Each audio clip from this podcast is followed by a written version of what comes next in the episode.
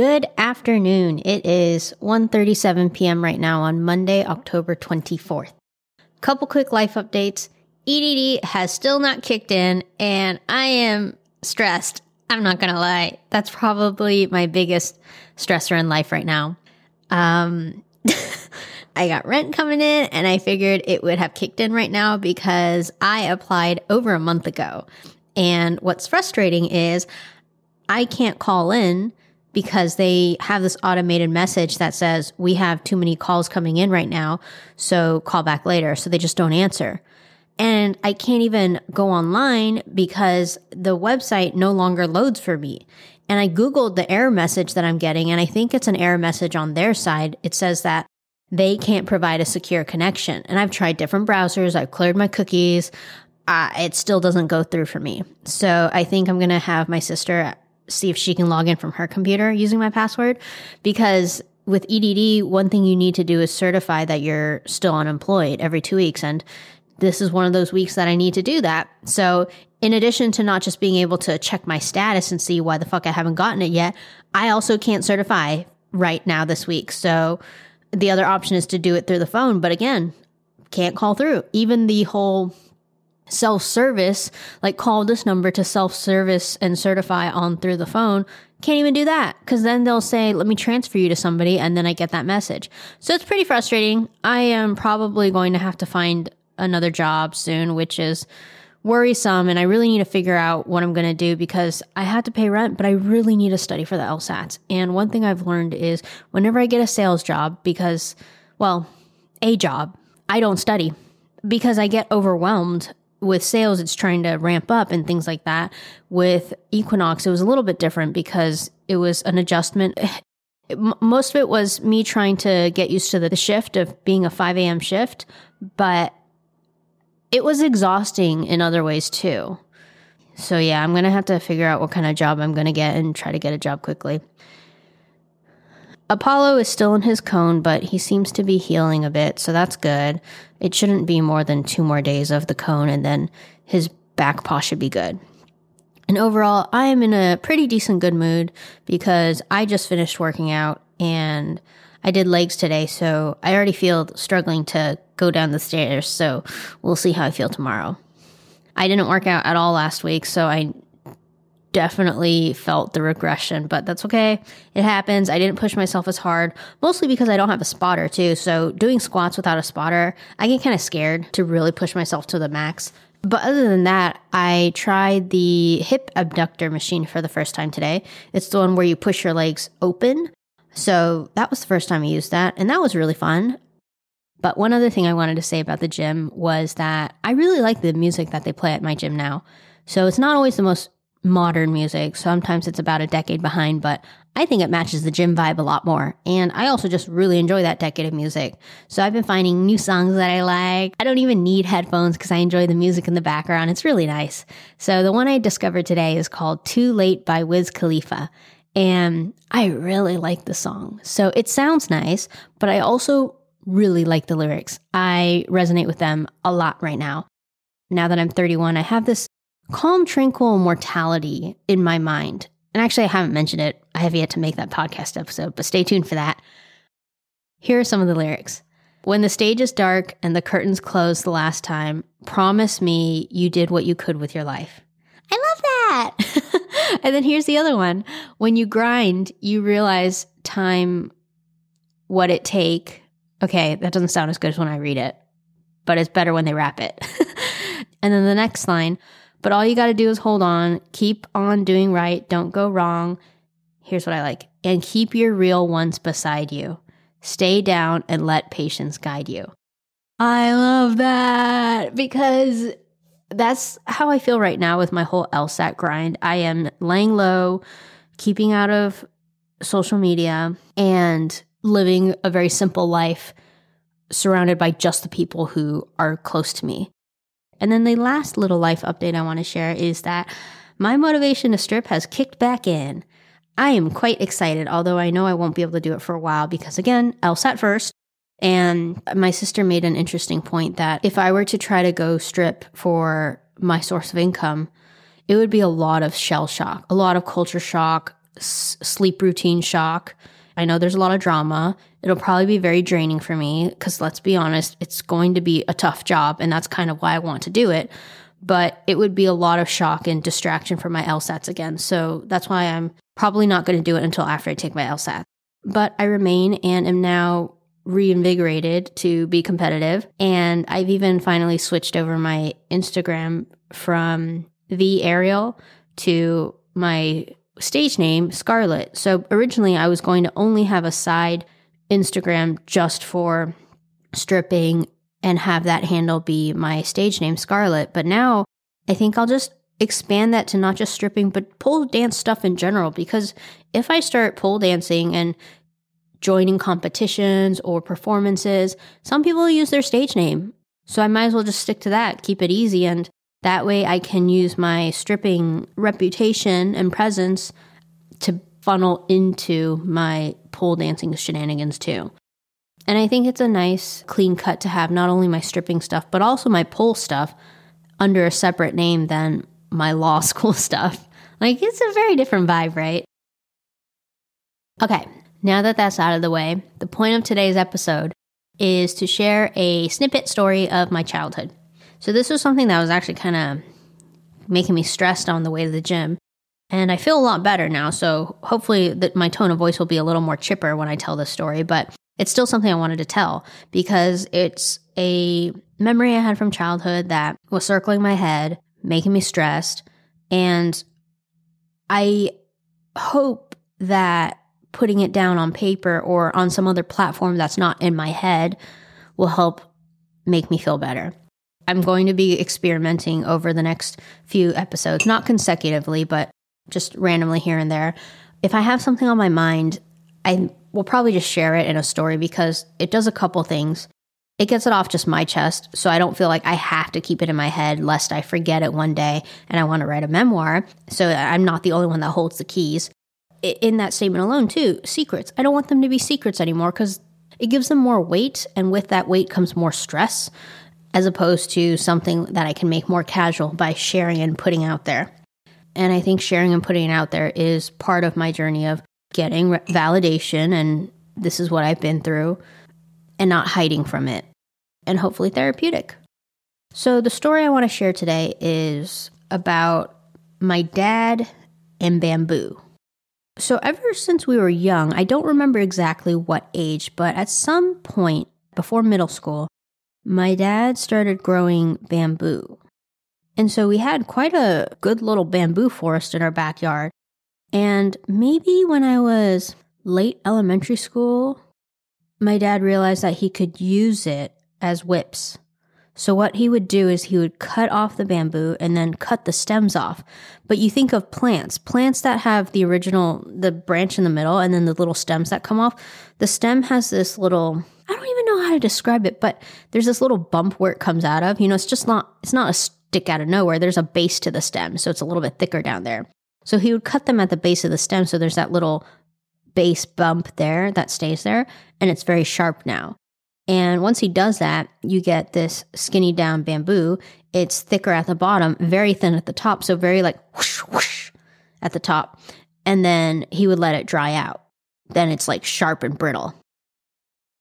The first time he used it was on my older brother. The details of the timing are fuzzy, but I know my older brother was caught with a Game Boy Advance that, to be fair, we all played, but it came from his friend because his friend had gotten the new one, so he gave the old one to my brother, knowing that we didn't have one. And I remember it being an evening that he was yelling at my brother. I was upstairs for most of it because he had been yelling at him for a long time, but at some point, you could tell it started to escalate. I don't know, you could just hear it. So that's when I came down to see what was up. And again, I don't remember the exact transition, but at some point, my brother ended up without his shirt on, and he was standing there, and my dad started whipping him on his back. So my brother was probably 14 or 15. So he's in the living room. I I was standing on our stairwell watching kind of their backs were turned toward me sort of like they could still my dad could still see me from where he was standing but i was kind of out of the way i wasn't front seat row like the rest of my family was. My mom was front seat row. My sister and my little brother were. It was like a public execution back in the day, you know, where they all come and watch. And my dad was whipping him, and it's what you would expect lines all over his back, blood. And my older brother's just standing there, kind of hunched over to expose his back, right? He's not standing up tall. He's bent over a little bit and he's just putting his head down, taking it. All this over a Game Boy. And I remember standing there. I was probably 10 at the time, just surprised because this meant to me this was an, another new level of discipline that punishment that we could get that had just been unlocked. So I guess the stakes were higher, is what I'm saying. And I was shocked that this was happening.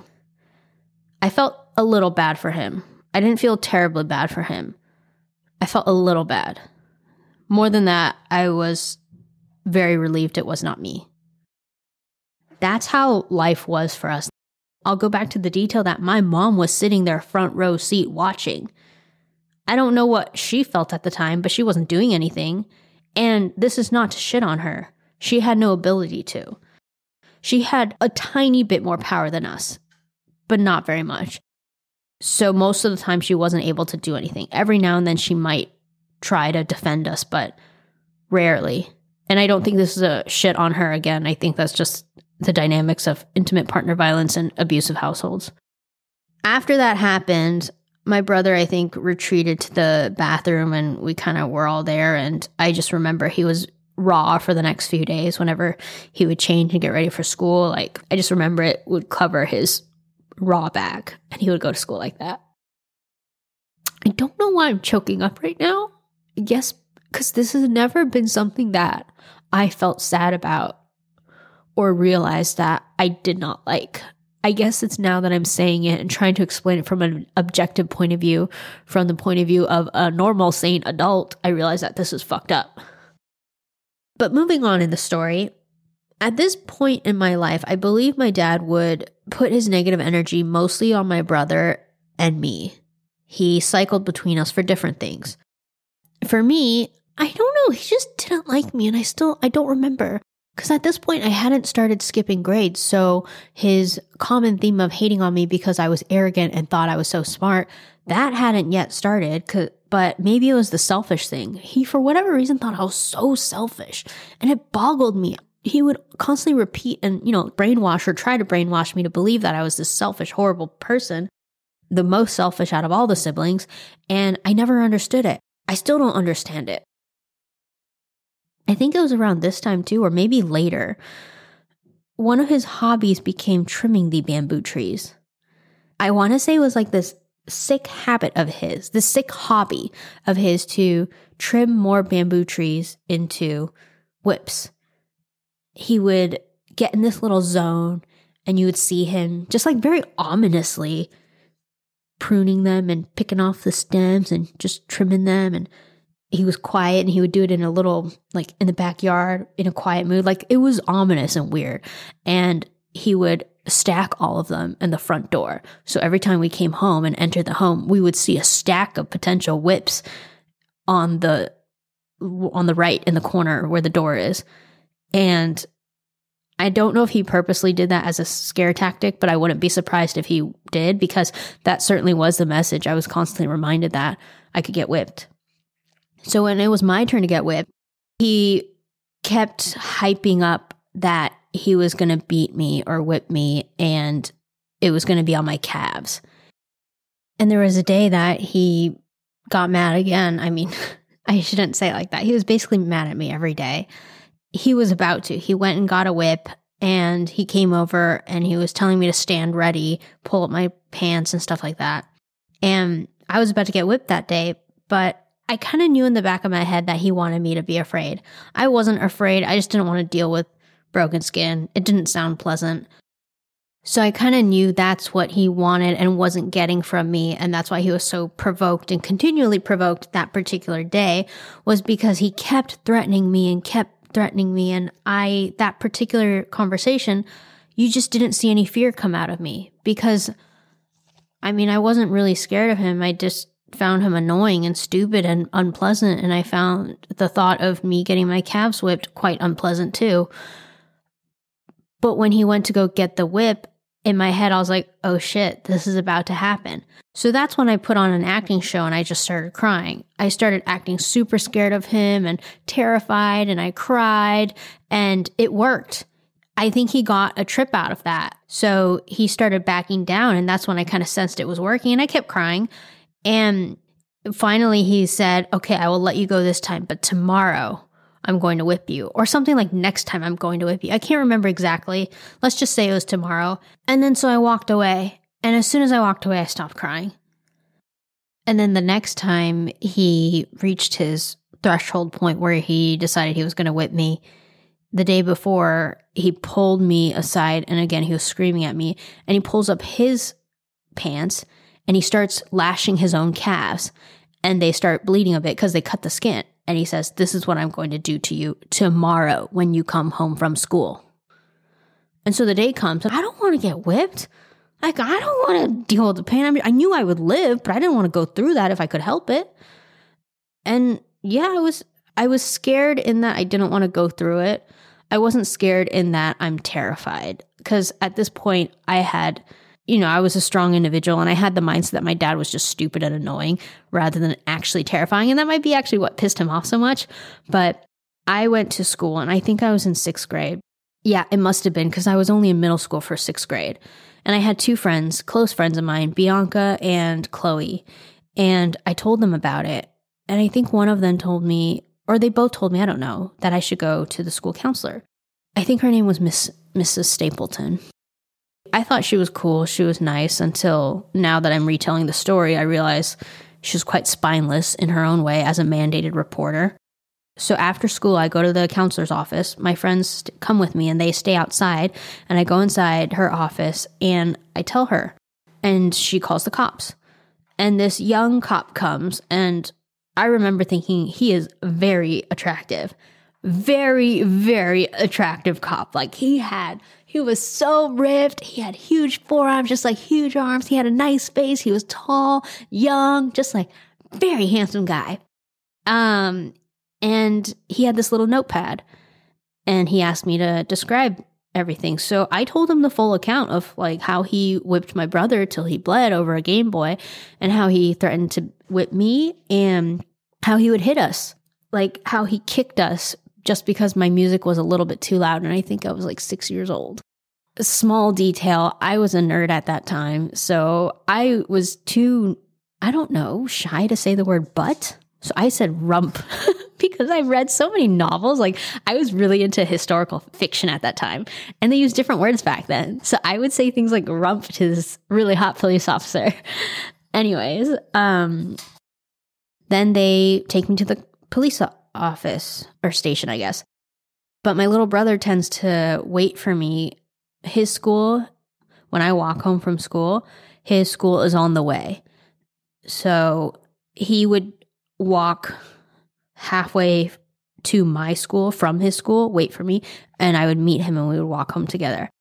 Ah, oh, the sweet old times of when we were actually close and he wasn't crazy. And back in the 90s when you didn't have cell phones. We just met each other at a certain place. Ah, so sweet. So then I told them about that. So we had to go pick him up. So we drove in the cop car and we went to pick him up. And I remember realizing how uncomfortable the back of a cop car is. It's like this hard plastic, like a roller coaster ride, like those plastic seats, big and uncomfortable. I was sliding everywhere. There's scratches inside. And it's spacious, but it's just so hard and incredibly uncomfortable. It's even harder than what you have on a roller coaster. So that, except make it harder. So we pick up my brother. I explain to him uh, what happens, and then we go to the police station, and we're walking down this long hallway. We're following our police officer, and then this older, fatter police officer, probably in his mid forties, he's he's coming the other direction, and he sees it Oh, hold on. It's two o'clock feeding time for my cats out of my automatic feeder. And he calls out to the young officer something like code something something.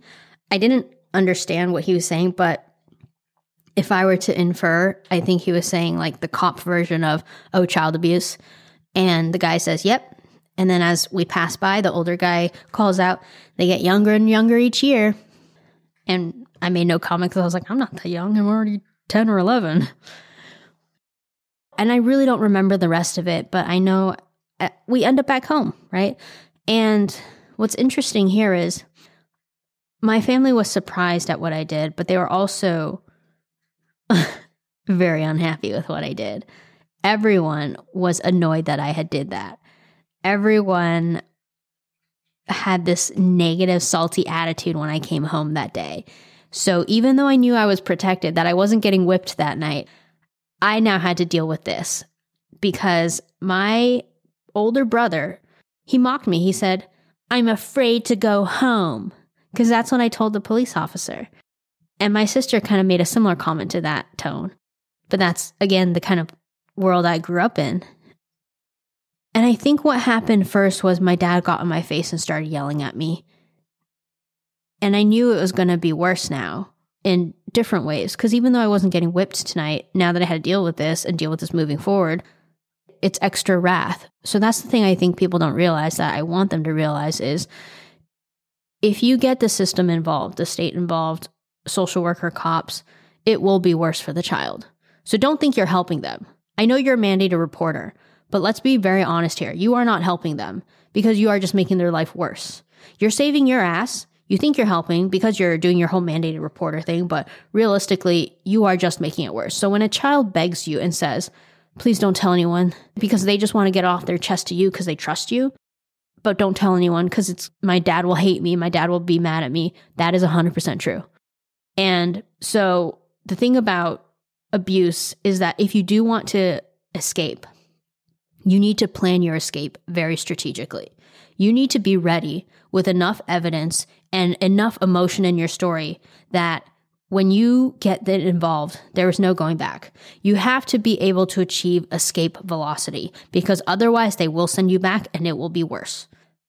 Why is everyone so naive to think that when a cop or a social worker talks to an abusive parent that they're going to change? Like seriously, these people are manipulative. They smile and go, "Oh my gosh, I don't know what you're talking about."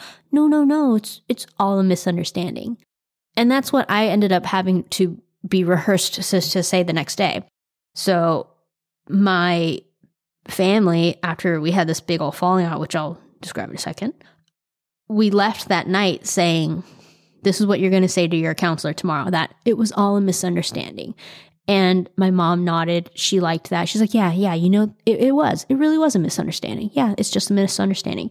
So now I rehearsed it back. It was all a misunderstanding. So I went to school the next day the counselor asked, Oh, how did it go yesterday? What happened yesterday? And I said, Oh, it was just a misunderstanding.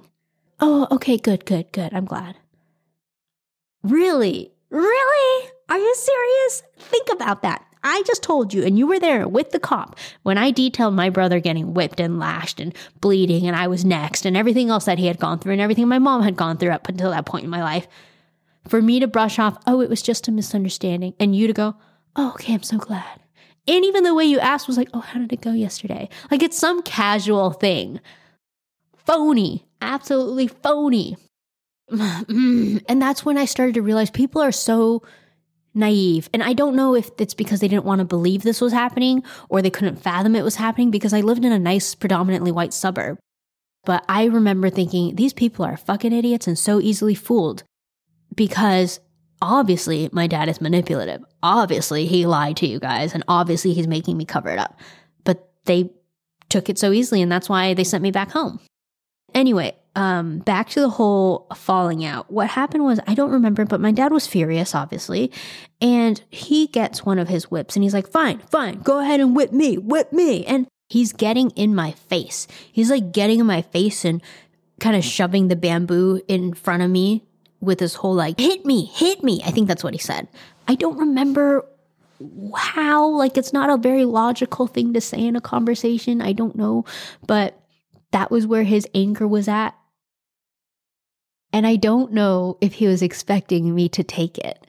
I have a feeling he didn't expect me to actually take it because it's almost like, now that I think about it, it's like one of those reverse psychology things, right? Where he's trying to egg me on to do something that I wouldn't, that I would chicken out of. Because again, think of the type of children he was raising, like fear, except for me.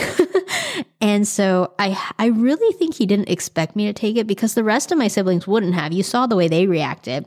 But I took it. I took it. I was angry and I snapped and I was like, you know what? Fine, you're giving me this opportunity. I didn't say that out loud, but this is how I felt in my head. I was like, if you're giving me this opportunity, then I will. So I took that bamboo in my hand and he does the same thing my brother does. He stands there and he kind of hunches over to expose his back and I just raise it high and I bring it down. The first one. And then he lets out this like cuz he's um, you know, exhaling the pain and he would, you know, crinkle his face and let out like a and his face is all red. And in my head I was thinking too. I was like, you are expressing so much pain here and yet, this is what you put my brother through. I'm not saying he couldn't take the pain because he was standing there taking the pain, but like, I think you get what I'm saying. When you are making all these noises and grunting and it's clearly painful, you can't take this, and you did this on your own son. I was like, what a hypocrite. That's how I felt. And I was, I was whipping him. I guess I remember the feeling of the little knobs of the stems hitting his skin. There's multiple of them. And so there would be a little bit of friction, you know, because it's not a smooth lash. There's a little bit of friction when I would hit his skin. And I drew blood. I picked up my pace at some point because at some point I was a little bit of like, yeah, I got this. This is this is kind of fun. Like it started with like, fine, if you're gonna let me do this, I'll do this. And then the second one was like, oh, I did it. This is happening. No one's stopping me. All right. And then I sped it up. And then at some point I slowed down and my mom was like, why are you doing this? He didn't even do anything to you. So I think I got a few more out and then I stopped. But in my head, when I was doing all that, I also felt like I was taking taking revenge for everything that we've all been through, me and my siblings. Because I mentioned the thing about, well, this is what you did to my brother. And in my head, I kind of felt like I was speaking up for all of my siblings, even though I know that's not how they felt. But there was a tinge of me that felt like I'm representing what everyone has felt, but no one has had the courage to say. And now that you've given me this opportunity, this microphone, I'm letting you know about it. And it's interesting I make that connection now because that's 100% how I feel now as an adult too in real life. So I believe the night and quote unquote conversation, confrontation, should I say, calms down after that because at that point my dad was in pain. And so he needed to go recover because he was bleeding. And so that's when we turned to the topic of what am I going to say to school tomorrow?